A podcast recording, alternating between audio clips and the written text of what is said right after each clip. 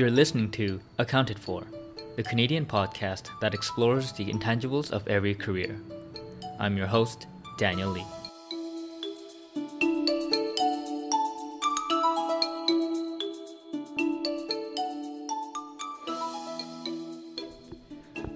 Hello, hello. Welcome back to Accounted For. This is the podcast on a mission to expand your perspectives, have you question the status quo, and get you inspired to action for your own career. So happy Wednesday, everyone. I'm so happy that you're tuning in once again to the podcast. If you're new, welcome. This podcast is part of OMD Ventures. That is my platform focused on building systems to optimize human performance. And on top of the podcast, the platform has a weekly essay and newsletter, and that includes my daily learnings from the week. So subscribe to the newsletter at omdventures.com slash stakeholders if you're interested. And if you'd like to support the podcast even more because you're a diehard fan, there is also a donation option where you can buy me various amounts of cups of coffee and I'll use those funds to reinvest into the platform and cover existing costs and find ways to continuously expand the service lines. I've also opened up an individual coaching service to work with individuals to help them in their introspection and self awareness journey. So if you are interested, then check it out on the site. And I think it's OMD Ventures slash coaching. And that is my shameless plug for the day. Today's guest is Cyrus Moradian. He is the CEO and co founder of Wize, Wise with a Z. Wize is an exam test prep platform based out of Vancouver that services universities throughout Canada and the US. He bootstrapped his first company, Beat Your Course, which is also the precursor company to Wize, to help university students based on his own experience as a first year student who struggled in university despite having all all star grades in high school. Cyrus, going to university was a contrarian move as he comes from a house of entrepreneurs, from his parents to his siblings, and he's the only member of his family who has pursued post secondary education. Needless to say, unlike his fellow finance majors who went into fields like investment banking, Cyrus went straight into entrepreneurship out of university. In our chat, we look into when it is really the right time or the good time to go from a bootstrapped company to one that fundraises, what Cyrus believes is required to be an entrepreneur while he's gone through his own seven year journey, and how Cyrus has thought about building a team where no one has left, and we cover much more topics. So I really hope my chat with Cyrus expands your perspective, has you question the default, and really inspires you to action.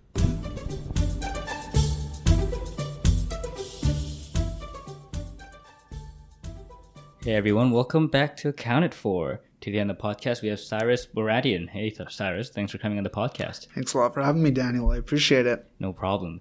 Cyrus here is the co founder and CEO of Wize, a company based out in beautiful Vancouver. And as we are recording, Cyrus has been very kind to offer this beautiful boardroom to admire the beautiful downtown skyline. We've got the mountains, the oceans.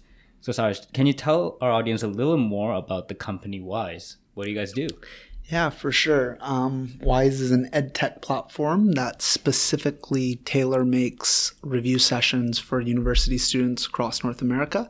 So, uh, if you think of, for example, Khan, Khan Academy as uh, an amazing ed tech platform, which it is, you'll go there or you'll go on YouTube and you'll find general help for, say, calculus if you're studying Math 100 at U of T.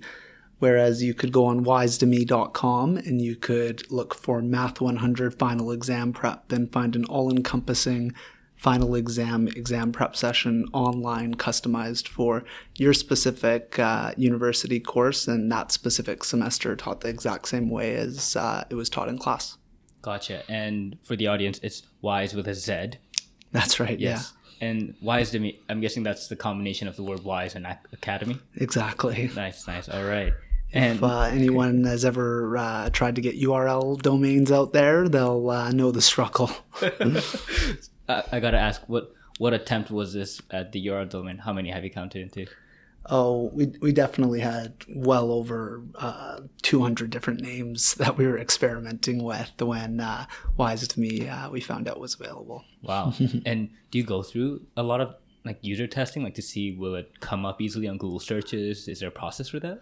Uh, you know, once we hit Wize, uh, we were pretty excited about it. So uh, it kind of just uh, hit all the the checks for us. Gotcha. Hit the ground running with it. Yeah. And so right now, you know, we're we're based up in Vancouver at the moment. But did you grow up in Vancouver? Where, whereabouts did you grow up from? Yeah, I grew up in uh, Vancouver on the North Shore. Um, graduated from high school, uh, Sentinel Secondary. Uh, went over to McGill University where I studied finance, and then uh, moved back to Vancouver where I started my first education company, Beat Your Course, back in 2012. And then, uh, yeah, since then I've lived in Toronto for a couple years. Right, gotcha. But I guess Vancouver is home for you, eh? Yeah, that's uh, where I've been born and raised, and uh, yeah, where I hope to spend many, many more years. and but in our previous meeting, you talked about how when you graduated high school, you graduated top of your class, and so it makes me wonder. Growing up was like education, doing well in ac- academics. Like, was that a big push when you were growing? Like, what was it like? Uh, you know, um, I didn't start taking school uh, all that seriously until grade 12, and I realized you needed a certain, uh, you know, grade point average to apply to different universities. And uh, that's when I'd say I started taking it more and more serious. But uh, it was always a personal desire to do the best I could in, uh, in school and that sort of thing. Mm-hmm. And so growing up, did you have any kind of, you know, childhood dream careers that you wanted to do? Like, I always wanted to uh, start a business and be an entrepreneur. Really? So yeah, that was uh, always my dream. Where where did that come from? Uh, you know, my whole family's very entrepreneurial. My dad uh, is an entrepreneur. my mom's an entrepreneur. My older brother is an entrepreneur. So uh, yeah, most of our uh, family dinners were talking about business or entrepreneurship or something of the sort. Oh wow! So do you mind sharing what kind of business each of your parents as well as your brother does? Yeah, my uh, dad brought over uh, Quiznos uh, into Canada back in 1996 uh, and grew it, uh, I think, over 600 franchises sold by 2003. Um, and then uh, now he does real estate and some other franchise stuff. my mom started a company called Kathy's Small Garden Company and uh, yeah, she's uh, also a social worker, and uh, she's had uh, many, many different types of side businesses over the years. And uh, my older brother uh, has a real estate development company. Wow. Okay. Yeah. So I, yeah, I can only imagine that that probably was the norm in your household, where it's like, oh yes, I will probably be an entrepreneur, and you're probably thinking, yeah, I'm, I'm probably going to do this too. yeah, you know, I was lucky. My parents never really pushed anything on me.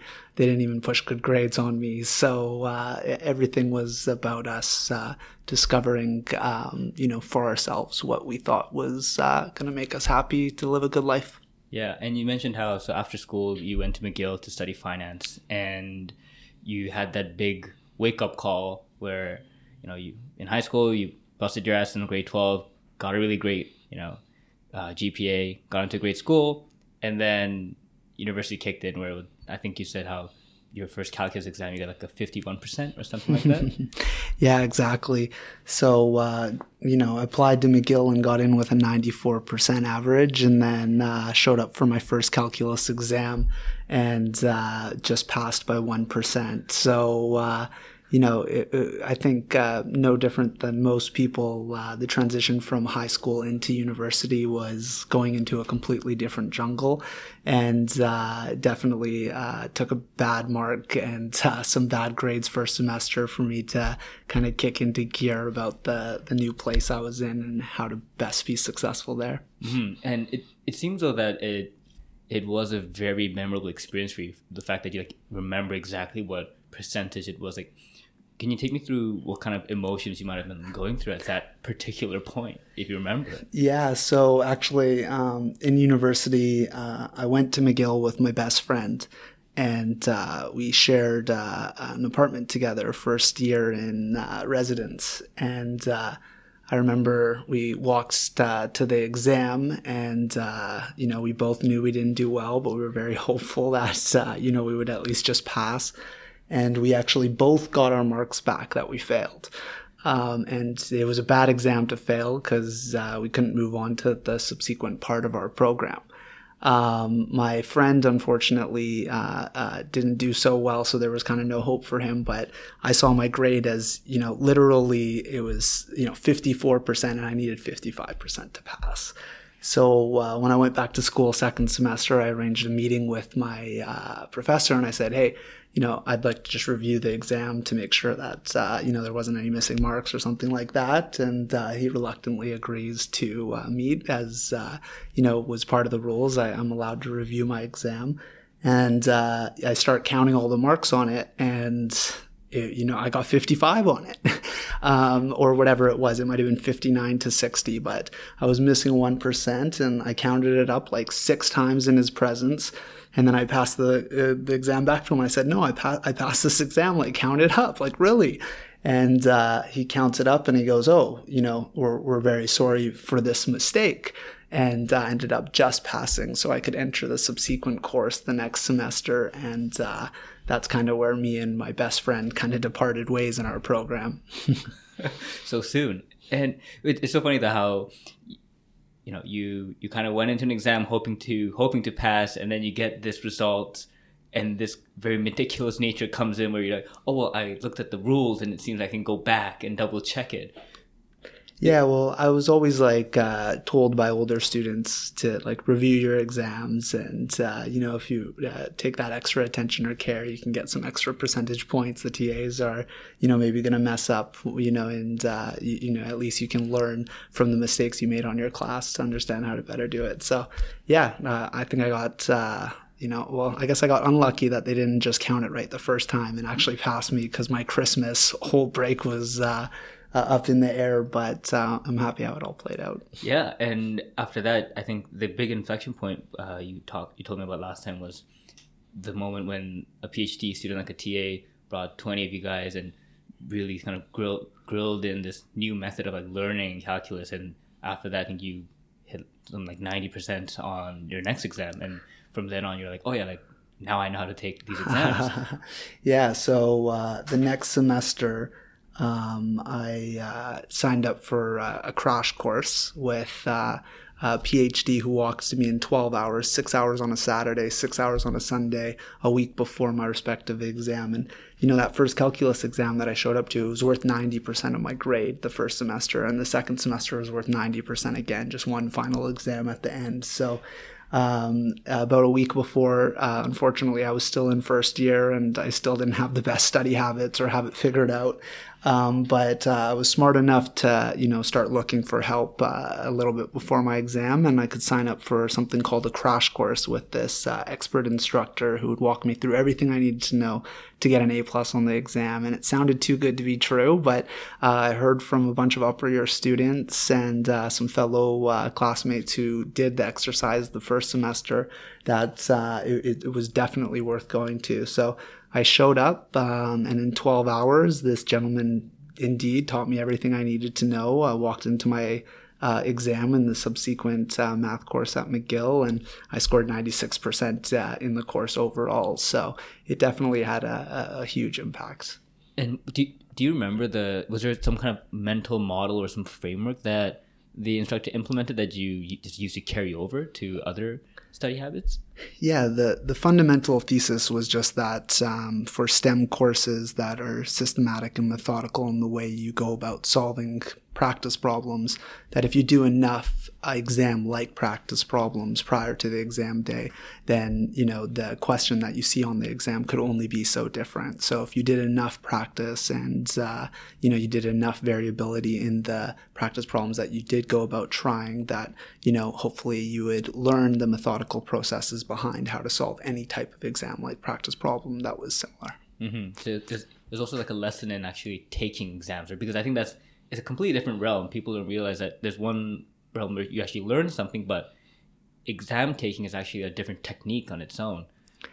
Yeah, exam taking and uh, you know the the fundamental problem was being a first year, and you know you're in this. Uh, uh, different world relative to high school where you know they told you exactly what to study and you know you maybe had your parents uh, driving you to school in the morning to make sure you went to every single class and I think it was uh, more about having that kind of older brother, let's call it, in university to guide you into making sure you knew what was most important to actually study to prepare for the respective exam than anything. You know, if you even spent 100 hours studying for the course, but, you know, not a single question pertaining to that 100 hours you studied was on the exam, no matter what, you wouldn't do so hot. So I think the notion of having this uh, older, you know, person while you're at this transformative time in your kind of life uh, transitioning from a very different place into a new setting to have someone kind of guide you and help you uh, is, is, very important to you getting that confidence and you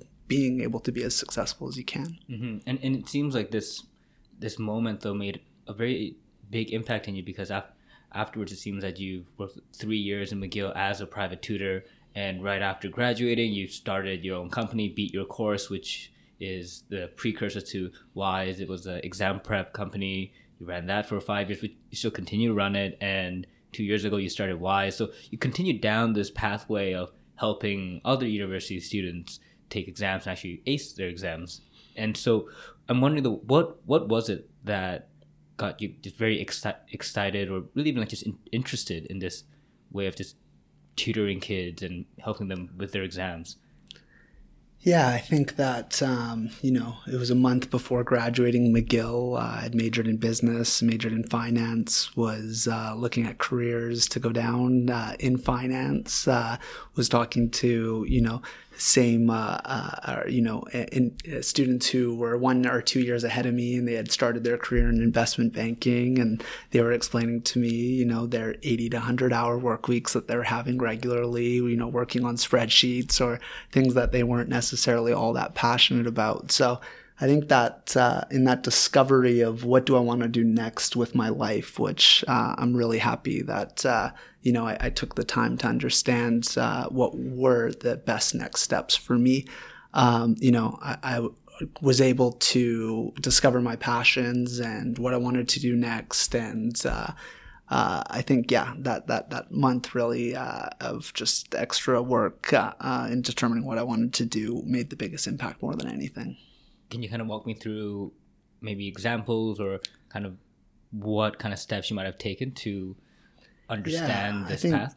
Step number one was, uh, you know, what uh, sector do you want to, you know, dedicate the next 10 years of your life to? Um, and uh, you know pick a sector that's big enough that uh, you know if you want to start a company in it that you know the thing you could start could get really big. Um, so you know through that I came across education which was something I was already very passionate about my entire life to to some degree. Um, you know my father was an immigrant who never ended up graduating high school uh, and then he dropped out and then he became a successful entrepreneur my brother, my older brother, he uh, didn't go to university. He dropped out of high school as well, and he became an entrepreneur. And I was the first one in the family that uh, graduated high school, went to university.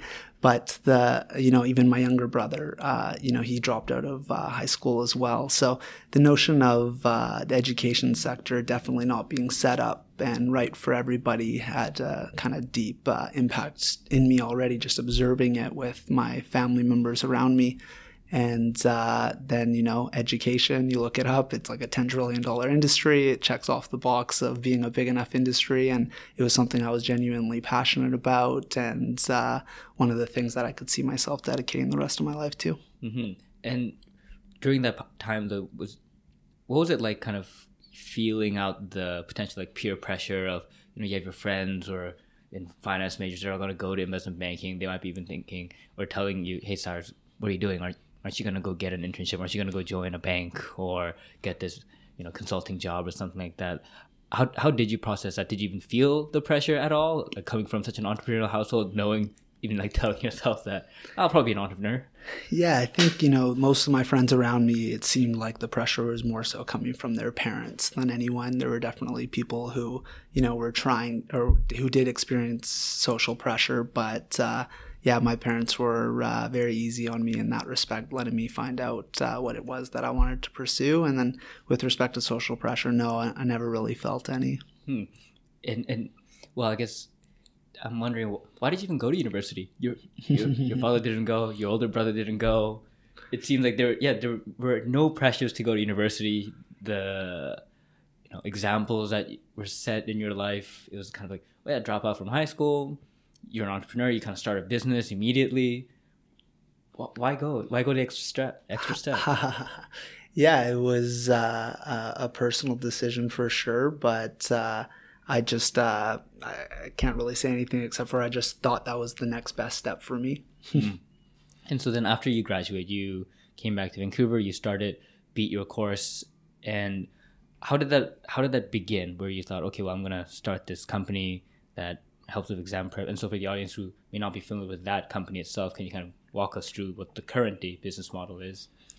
Yeah, so uh, beat your course. Uh, um, uh, about the month before uh, graduating university, uh, I, I, made the firm commitment to uh, start the education company that was really, um, you know, it drawed off my own experience uh, going from high school into university. That same experience I had, where you know I almost failed that exam, and my roommate and best friend did fail the exam. I said, you know, we can definitely make a bigger impact in these first years' lives, and uh, you know, offer the same exam prep session that I experienced the second semester, but uh, you know, do it even better. And our um, uh, uh, when we started out, our whole ambition was to uh, make a tech-enabled exam prep service where students could download an app in our cl- uh, an app in our uh, classes and communicate with the prof at the beginning and the end, which was our stab at personalizing the learning experience more so than uh, you know was currently the norm in these exam prep sessions that uh,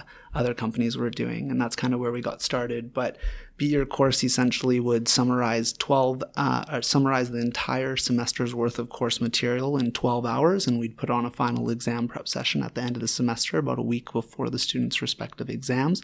The students would show up, a PhD or master level instructor would walk them through everything they needed to know to get an A plus and then we would uh, leave them with uh, a pretty hefty uh, ultimate study guide, um, which would contain, you know, an extra hundred practice problems for them to try on their own. Wow. And so when you first started, did you just go about like how, how did that begin? Were you, were you the one designing courses in the beginning, like going off of your ex- own experience? Were you knocking on doors at like UBC or something, asking, "Hey, can I sit on a class and take all the notes for this class as well?" Like how how did it begin? Yeah. Um, the the longer stories as it began, uh, I called one of my uh, best friends, and uh, he was pretty similar to me in a lot of ways. And I said, I have this idea for this education company. Uh, just come join. And you know, being the best friend that he was, he says, "Great idea. Let's do this." Um, and then uh, about a month later, uh, of us wanting to do all of the same things since we were so like minded and we were both business guys, um, you know, it, it, it, it's, uh, we decided to go our separate ways amicably. And uh, then I was back at square one already. And then I said, okay, let me uh, try this again. Instead of calling my best friend who's so easy to convince, um, maybe I can just call like, you know, very different people who I really respect, who I think are really smart, and who I think could add a lot of value in a different way. And uh, so the two smartest people I knew um, one of them was named Kashif, and I called him, and he was taking a gap year from med school. And uh, I had studied business, he had studied sciences. So I said, you know, I need to get a science guy. So I called him and uh, took him out for a keg steak dinner, which uh, I'm sure he'll still remember to today. And uh, he was uh, not hard to convince, but uh, he had a lot of great teaching experience and a very different background than me. So I brought him on board, and he had uh, experience teaching for Kaplan, which was uh, a big bonus. Um, and then uh, I brought another. Uh, then I said, okay, what about uh, a computer guy?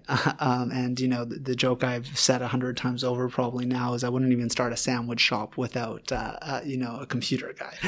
um, so I, I, knew a gentleman named Michael Maloon uh, who studied software engineering at McGill and was uh, famous in, within my friends at the very least for being uh, uh the guy to go to if you had a startup idea in tech and uh, I called him and uh, I sold him on the the dream of doing something big in education, and uh, he came on board, and then uh, that's kind of where it all started to go in the right direction when we had some core founding members who complemented each other and who were all very different and wanted to work on very different things. Gotcha. And what what was the in the first kind of early stage business model? Was it is it the same as what it is right now, or is it completely different?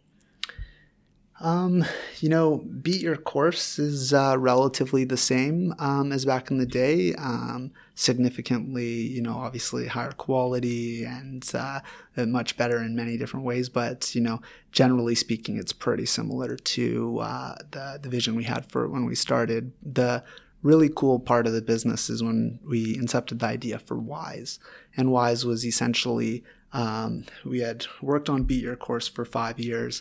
I had interviewed over a thousand PhD and master uh, students. I had personally interviewed, trained, hired, managed, onboarded 115 PhD and master instructors. And uh, we had probably uh, we, we had created tens of thousands of hours worth of uh, proprietary course material that uh, these instructors worked on over the years, and uh, we were going to scale Beat Your Course um, to Eastern Canada to all the universities on the East Coast. And uh, I, you know, said, "Wow, what if we were to take a tech first approach to this, and we were to use the last five years of hard work, you know, all of the material that we collected, all of the experiences that uh, we had, um, and uh, you know, take this business model to every major university and college across North America, let alone the world." And uh, that's when things started to get a little bit more fun and a little bit interesting. And Wize really is a manifestation of Beat Your Course. Um, taking a tech first approach to it. Mm, and did did this evolution come to mind while you were in Toronto at that time with this kind of Eastern focused expansion? Yeah, um, exactly. Uh, that's exactly what happened. Uh, you know, I'm thinking back in my head, and uh, when I first wanted to start uh, an exam prep business, I actually had the original idea to start an essentially Wize like service.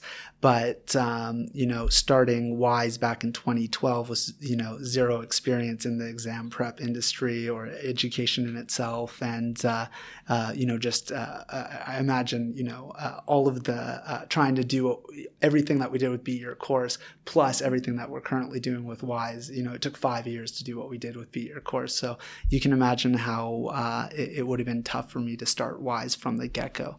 Um, but um, yeah. Yeah, I think uh, that I think it was Paul Graham who talked about how you have to do the unscalable first before you can scale, and it seems like you need to you had to have that five years of interviewing all these PhDs, collecting all these hours of material until you could maybe get into the point of feeling ready to now scale it to what Wize is now, where it's this completely distributed learning system. Yeah, definitely. You know, when Wize was incepted, we had already had 50,000 students uh, go through our in person exam prep sessions, and we had held over 1,000 in person exam prep sessions. So you can imagine how much we learned doing that over five years to allow for us to create Wize and avoid all of the many mistakes, um, you know, we would have made had we not had that first experience. And, you know, speaking of Paul Graham, um, yeah, I basically, uh, you know, two years ago when I was starting Wize, I read every single one of Paul Graham's essays. And uh, yeah, that's uh, the advice I would have for anyone who's uh, uh, interested in entrepreneurship is step one, just read everything that uh, he's wrote and put it out there. Yeah, for, for listeners who are not familiar with Paul Graham, he's the, the founder of the famed startup incubator Y Combinator, and he's got a wealth of knowledge in his essay archive. So I, I second that recommendation. It's definitely a gem to read through. And so far, you've been a full time entrepreneur for about seven years. And when we met, you told me how you've never applied for a job before, and this is, this has been your full time gig. But when you first started Wize, you know, you graduated. We don't have a lot of money when we graduate, and I think in, you told me how in your first year you had educated about hundred students through um, Beat Your Course were you cash flow positive at within the first year or like how how long did it take until you kind of got to that point where you felt comfortable maybe even paying yourself like a salary or something? Yeah it wasn't until uh, the probably the in the third year of operations uh, going into it um, we knew that uh, if we wanted to make the aggressive jump in sales, uh, I was going to have to go full time at it. So it was going into our third year that uh, we we decided to make me full time, and then I took a pretty nominal salary to make sure I could keep the lights on. Right. Yeah. I think you when you first started, you took on you were like a real estate. You got a real estate license, and then you also worked at um, Muya's Burgers Fried burgers, shakes, and fries Yeah, in so franchise sales to like keep the lights on for your for your life for the first two years? Yeah, so I, I graduated from McGill and I went hard at work um, on Beat Your Course. And, uh, you know, after four months of it, uh, it, it really dawned on me that I probably wasn't going to make any real money for a while with this thing. So uh, I got my real estate license, which was, uh, you know, the, the best thing for me to imagine, you know, pursuing the uh, entrepreneurial lifestyle while still finding a way outside of that to, you know, make an earning. So uh, I got my real estate license and then uh, started selling real estate. And uh, then I got an opportunity uh, through that to be the director of franchise sales at a burgers, fries, and shakes franchise called MOOYAH. And uh, again, it was uh, a position that was very flexible. So I was able to pursue Beat Your Course and uh, get everything done um, that I needed to while uh, still uh, taking on that additional responsibility. It was essentially two full time jobs for the first couple of years. Yeah, and the the real estate is is real estate like a secondary interesting interest, like passion area for you, or was it like some family influences that made you think like, oh, maybe this is something I'll I'll try out? Like, what what was the emphasis behind that? Yeah, it, it, it was uh, uh, the the next easiest thing for me to jump into. My dad had been in real estate. My older brother had been in real estate. So uh, yeah, you know, it was the path of least resistance to keep the lights on. And I guess it had the. I think the big thing is actually the flexibility of time, right? To actually be able to have the time to work on Beat Your Course at the time, where where like some full time jobs, whether like if you went into banking as your money maker to fund Beat Your Course, you may not have had enough time to even work on your entrepreneurial journey. Something that people don't really think about the amount of time you actually control in your day. Yeah, setting uh, your own schedule was uh, very big for me. hmm And so you operated Beat Your Course for five years um, until you moved over to Wize. But over those five years, you were bootstrapped, I believe, for the company. What was the thought process behind staying bootstrapping as well as staying bootstrapped and not trying to go out and fundraise to grow it faster? Yeah, you know, I think that uh, Beat Your Course was uh, as much as we didn't want it to be uh, just a lifestyle business, it was very much so uh, a, a beautiful lifestyle business.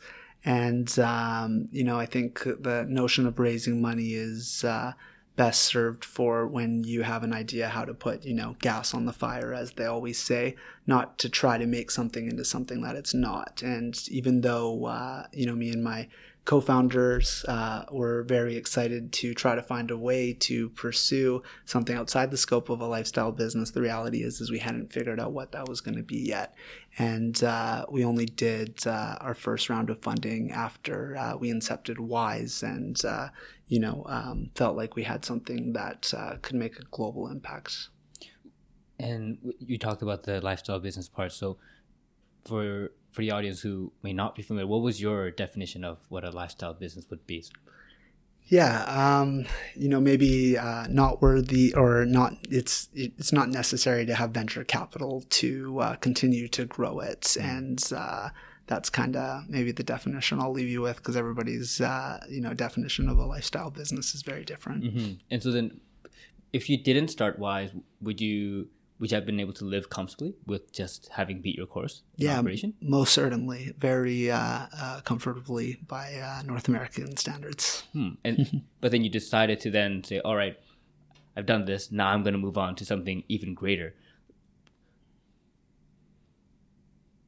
Was it like I'm just thinking, it it it. A part of me thinks it would have been so. There's got to be a voice in you that thinks that might have said, "Oh, Cyrus, this is this is great.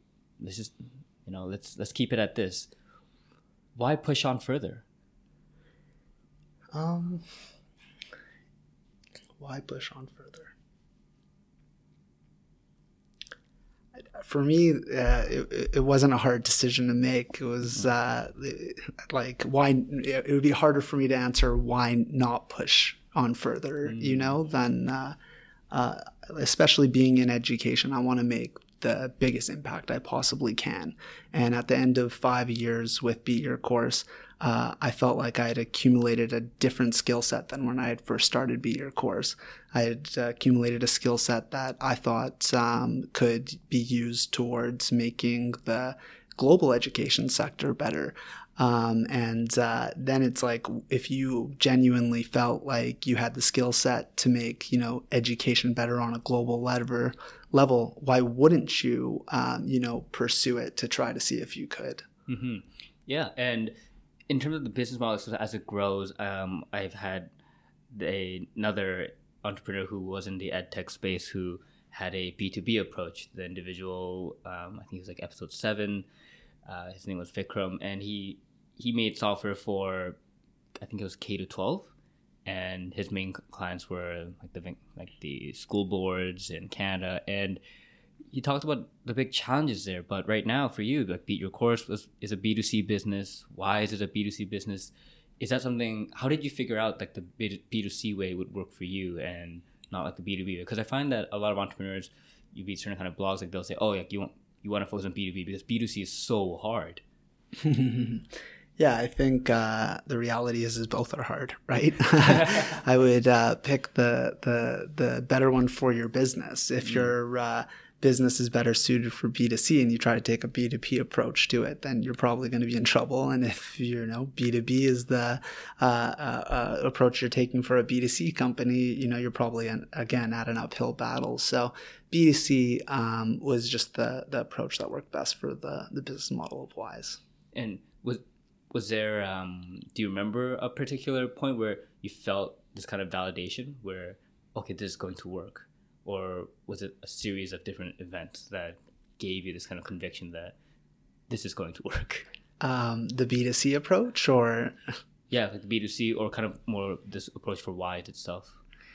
Yeah i think uh, i just believe so strongly that um, we're not currently using readily available technology to improve the learning experience of students all around the world hmm. that uh, you know i just know for certain that the future is of learning is going to be so much more fascinating and exciting than the current one that we live in that um, there's uh, a very low probability of me not buying into uh, a better future of learning so uh, as a result of that strong conviction for the future I see. I just, uh, you know, couldn't see um, Wize uh, not working, being as progressive as it is. Mm-hmm. And I think on the entrepreneurial journey, though, there there's discussion about um, entrepreneurs needing to know when to quit something and stop being stubborn and learn to pivot into something different. How do you, how do you think about that? Like, how do you kind of assess whether something's work, working or not? Like, what point is there? And when do you also know that no, it's we're gonna get there. Like we we just have to push on a little further. How do you think about that? I just I think there's a big difference between a big pivot and iterating and improving and adjusting your business model each day. And uh, we're religious in iterating and improving Wize uh, every single day um, you know, even myself as uh, uh, the CEO, I want to, you know, level up myself and uh, continue to iterate and improve uh, as fast as I can as uh, a, a, member of this company. So, uh, yeah, I would say there's a big difference between the pivoting and the iterating and improving for me. And thus far, for the most part, um, you know, there's just been minor to major iterations and improvements that we've made, and we haven't had to do a massive pivot. Mm. Um, although, um, you know, uh, if we do, we're ready for it. And these kind of iterations, these kind of small obstacles, I think, depending on how some people might look at it, you can say that every day there's a small obstacle to overcome. But when I ask you about an obstacle, what's the kind of first big uh, event that comes to your mind?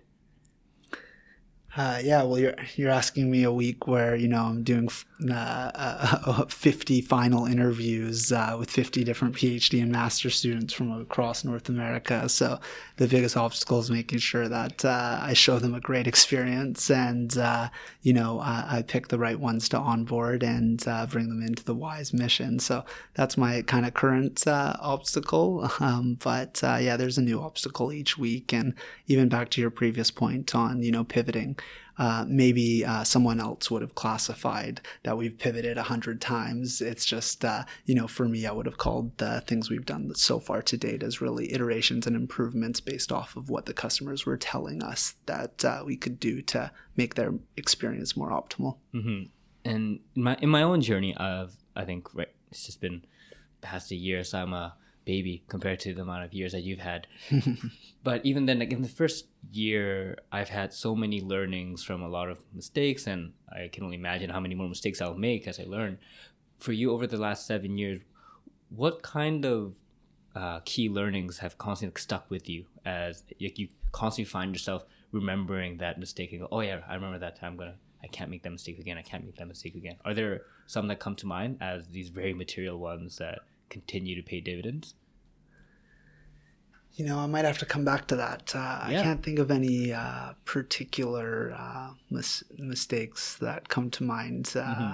Yeah, just uh, the notion of uh, always improving every single day. Um, you know, as the CEO of the company, uh, you know the company is only gonna get as uh, good as I can is only gonna improve as much as I can continue to improve as well, mm-hmm. and uh, that's something that uh, I feel strongly about. Everyone at our organization, you know, all of us need to continue to improve in order for the uh, company we're building to actually end up improving as well. Mm. And in terms of that, as as the CEO, as a leader um, of the company, you you mentioned briefly your friend um, Michael Maloon, who was the computer science tech guy that you brought on. He's been with you for seven years. Yeah, six years. Six, six years. Yeah. Six years. And I think right now you said you have full, 14 full time employees and none of them have quit on you. And so it makes me wonder what what do you think is a, a big factor of them staying on with you and continuing to push on this mission with you? Yeah, I think the the biggest thing is leading by example and uh, yeah, I think uh, most of them will, uh, or all of them will uh, tell you that I lead by example, and you know, uh, I'm usually the, call it uh, as an expression the first one in the office and the last one to leave. And I think when you're building something great and you're trying to attract great people, um, the notion of making sure that you lead by example might be one of the the most important things that I would say is there a particular feedback that you remember fondly on that validated that oh yeah, I am doing the right thing by leading by example, like something that one of your employees might have said to you in passing, or maybe even like a formal feedback? Um, you know, the reason I stuck on that one is I got a really nice birthday message from, uh, it was my birthday yesterday and, really? uh, shout out to Peter. Uh, he gave me a really nice birthday message that, uh, you know, was, uh, him emphasizing that it makes it so much easier to do what he does in his role as a result of seeing me lead by example. So that's kind of just the first one that came to mind. yeah. Well, and, uh, happy belated birthday. Thank you. Wow and in, in terms of leading by example, and I can imagine there's other facets kind of surrounding that as well in terms of how you think about designing the organization. What kind of approach do you have about that? Like, do you do you have this kind of model of this dream organization you want to build, and do you just overlay processes on top of that? How do you think about it? Yeah, uh, um, big one for me, as it is with uh, a lot of people out there, is the people that you choose to bring on in that organization and how important it is uh, and how important their role is in the company. Um, so, uh, you know, making sure you find uh, the right people and you take that extra time to get to know them before you know you bring them on board. And you know, at Wize, it's very common that we'll do uh, three month internship for any full time hire.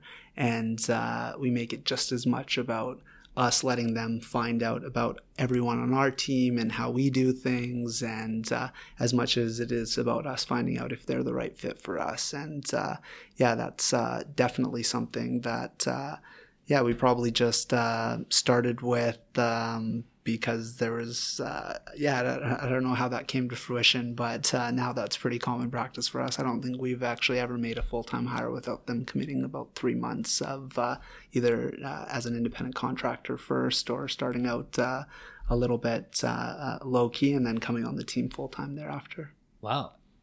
And I'm guessing then it's a natural selection pattern if people during their process go, oh, what? No, I'm not going to do that. And they just opt out. I guess it, it kind of predetermines the kind of people that you want have, to have in your team. Yeah, definitely. Fortunately, uh, most of the people we've done the three month internship, uh, it's ended up working out. Uh, I actually can't think of any example where it didn't, but uh, yeah. Wow, and you also mentioned how you know as as a CEO that um, you have to hire the right people. And in our first meeting, you told me that you were a master delegator, and when I was t- telling you that I I might need to hire an assistant for myself, but how how did you get accustomed to that? Like getting used to offloading responsibilities and even decide knowing when to hire someone to take on this new kind of responsibility. Yeah, if you think of delegating, it really comes down to trust, right? If uh, you're looking at someone and you trust them 100% with the 20 tasks that are on your list and you think that they can do it just as good, if not better than you, then uh, really nothing would hold you back from delegating it to that person, right? Mm. So if you bring on the the right uh, people and you build up the right trust with them, then I think it becomes much easier to be call it a master delegator. But I'm only a master delegator if I have the right people around me to be able to delegate those uh, things to. Mm-hmm. Yeah, I think, yeah, I think that's I think that's a thing that I I'm trying to get comfortable around. I think Im- empirically or like hypothetically, it makes me think, oh yeah, like I've I've been hired before. I, I can't believe they wouldn't trust me. And now, as I'm in the shoes of trying to think about hiring someone, there there is that kind of ooh, like I have to give up control and this kind of um, I don't know, this this thought of like letting go of something and trusting someone else. It's it's not as easy as I thought it would be. Yeah, it's uh, definitely um, not easy by any means, but uh, I think it's something that come becomes inevitable if uh, you know you only have the capacity to do ten things and you have hundred things on your list and all hundred things need to get done by Friday and it's Monday. Um, then you know maybe you have to uh, delegate and uh, then you know you just get better and better at, uh, at delegating as time goes on. But um, you know, whenever I hire, you, you asked me um, uh, about uh, when do I know it's right to hire and bring someone on board.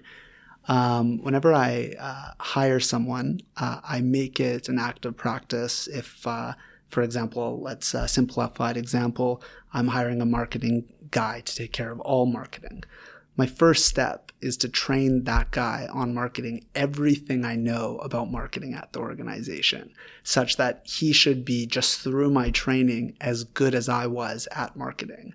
And then, you know, when I start delegating him stuff with marketing, he's able to utilize everything that I taught him coupled with whatever he was bringing to the table. So, you know, I commonly say if I bring you on board and I hire you for something, I'll very quickly make you just as good, if not better than me at it. And then I'll expect you to be better at it moving forward because you should have my skill set plus your own and whatever expertise you bring to the table. Yeah, I guess they get a 12 hour crash course on everything you know, right? exactly. Yeah, twelve hours or two hours or hundred hours or whatever it takes. But uh, that's kind of how I try to train and then delegate. Mm-hmm. And on this entrepreneurial journey, like, to you know, you've had influences from your parents, your siblings, but I'd also like to know then. A, a common question I like to ask other entrepreneurs is, who's the third most influential person you have in as like a role model or just in life in general. And I ask third because usually a lot of people say the parents as their first two. so I'm, I'm wondering for you, who who kind of comes to mind?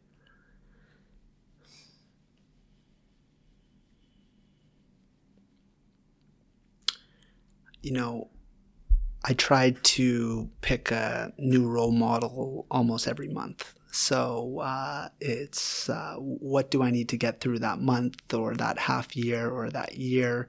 And, uh, you know, as an entrepreneur, it's not like I know everything, but anything I don't know, I'm interested to go and learn about. So if, you know, I'm uh, uh, at three employees and I'm going to hire 10 and I'm going to go from three to 10 and I know the culture is going to completely change, I'm not going to all of a sudden just naturally be the best person at making sure that the culture changes according, you know, perfectly. But I'm going to go pick up a book and I'm going to read about how to make sure the culture changes properly. So, um, yeah, I don't know if I necessarily have a third person, but uh, anytime I don't know anything, um, I'm uh, the most, you know, I'm a very active learner. Um, I'll actively seek out what it is the, you know, the gaps in my knowledge to end up with still an optimal result. And uh, I think that, uh, yeah, maybe it just uh, changes depending on what I need to go through. Do you mind sharing uh, then the role model for this month or this current problem that you are hoping to address? Yeah, I recently read uh, the book "The Hard Thing About Hard Things." Mm. Have you read that? Yes, I have. Yeah. so uh, you know, we're going uh, uh through fundraising, and uh, you know, I don't know all that much about fundraising. So, you know, I went to look uh, for a book for which I could learn from a more experienced entrepreneur who, you know, went, is going, you know, has already gone through a thousand times over whatever I'm going through. And, uh, you know, uh, highly recommend that book to anyone who hasn't read it. And, uh, you know, that's been, uh, call it instrumental uh, to some degree in my life, being able to have that resource, catalog that information, pick up that knowledge, and be able to you know go back to work with a different frame of mind. Mm-hmm. And and you mentioned about how when you ch- you decide to fundraise, it's because you now have an idea. You should have an idea of like how you're going to spend that money, how to add you know oil to the fire, so to speak. How did that like what what was your kind of realization like what you know what kind of strategy that came up to you that said okay, I think now is the time to fundraise? Like, how did you feel it was like the right time?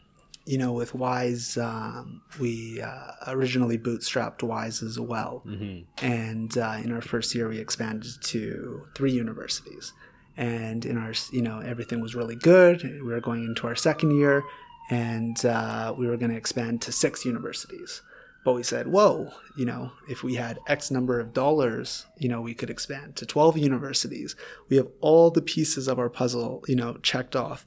We can expand to these 12 universities. But the only thing we're missing is the funds to be able to afford, you know, going from, you know, instead of six, going to 12. So he said, well, if the only thing that we're missing is a little bit of money to be able to execute on going to twice as many universities, it seems like a pretty good idea to just raise that little bit of money if you really believe that you can get a much higher return on investment as a simple example. So that's when we uh, you know did our, our first friends and family round. And now you know that we've expanded to 12 universities and uh, you know our kpis were really good and uh, we're really excited about the progress you know and let's say we could go to 24 universities next year. But you know if we raise funds we could go to 50 universities mm. next year uh, and we could expand into the US and, you know, we can expand into other departments like MCAT, GMAT, LSAT, CFA, CPA. And, you know, we have a lot of, you know, uh, uh, of the boxes checked off. Um, but we just need that little bit of money. And that's the only thing we're missing. We have everything else figured out. So I really, you know, the, the notion of putting gas on the fire is when you have everything figured out and you're good to go to generate a large return on investment and a little bit of money is going to end up producing a lot more money. And, you know, that's the time that I, I feel good about fundraising. It's, uh, not to try to figure out uh, how to overcome a particular problem or something like that. It's about everything already going really good, and it can go even better just with a little bit of money. That's mm-hmm. kind of the way I look at it. Oh no, yeah, I think I love that and it's, it's amazing how you you already had the three universities and you already it's kind of like you have the proof of concept now. Three universities accepted. And so now you have this equation. It's like a plug and play. Like you know x x dollars will equal x universities. Oh this is increase the dollars. Yeah exactly. Great. Thank and, you uh, probably paul graham you know raise money for something that's working not something that you need money to make work. Yeah totally totally. And as we kind of hit upon this final leg um, of our interview a couple questions I wanted to ask is uh, one particular is if the 20 year old Cyrus were to look at you right now, where you're at, this beautiful office in Vancouver, so I'm guessing that Cyrus is probably like, honestly, like third year, McGill, gonna graduate in a year. If that Cyrus were to look at where you're right now, what do you think the emotional reaction would be? uh, contentment. he'd uh, probably, uh, uh, uh, yeah, he'd be pretty understanding of where I, I kind of am today. I, I think. Hopefully, yeah, if he had enough insight into knowing everything that's happened throughout that time frame, it would be maybe different than if he didn't know. He just knew where you were. But uh, I guess that might be a different question depending which way you go. Mm-hmm, mm-hmm. And if if you could go back in time and give that Cyrus any kind of advice, or even a friend of Cyrus at that age any kind of advice, what kind of advice would you give?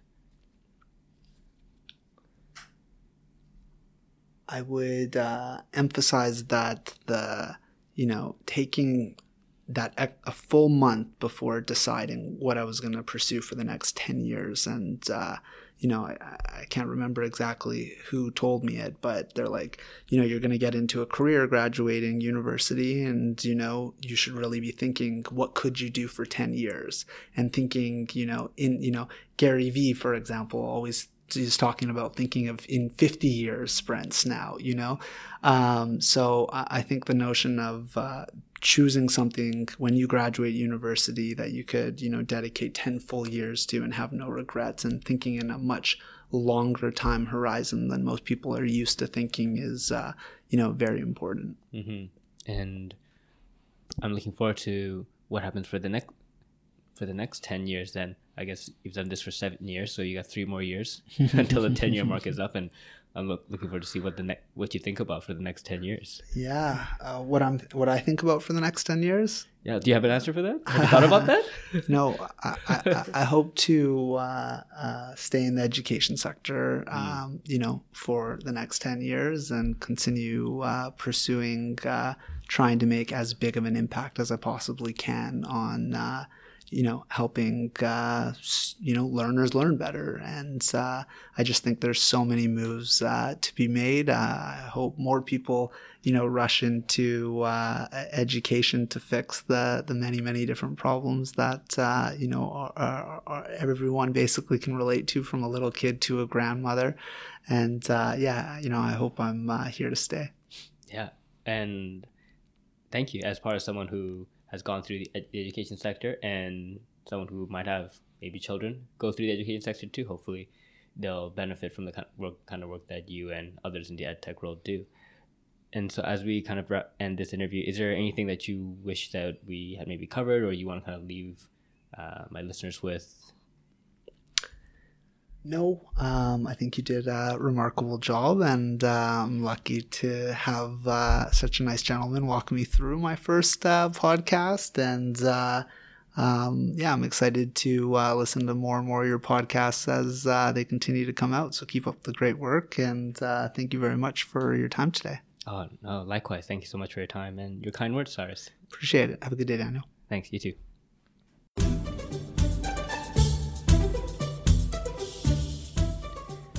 All right. Thank you for listening to the podcast. I hope the story was inspiring to you. It hopefully it also helped you expand your perspectives. Hopefully it also made you question the default path that you might have been going on or the default beliefs you might have had. And maybe now it'll make you even think about doing something about it, doing something different maybe, challenging yourself, being courageous. Who knows? But regardless, I'm really happy that you took some time out of your day to listen to this fantastic story with my guest.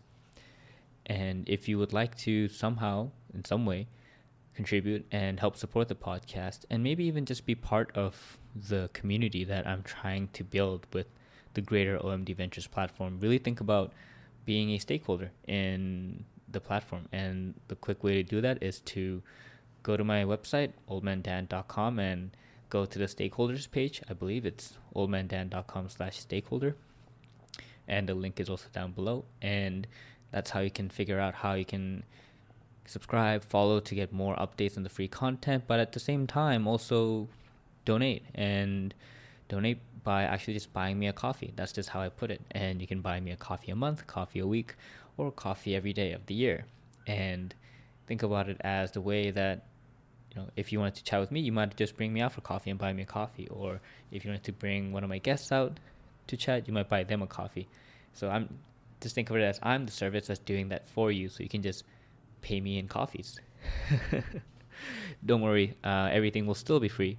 It's just it would just really help if you would like to show your support this way, so that I can use the coffee money to buy myself actual coffees and also to buy my guests actual coffees at and use the leftover money to actually grow the platform as well as even keep it operationally alive as well because it all this is, isn't really free and it does take a lot of time to build it as well as operate it and hopefully grow it further.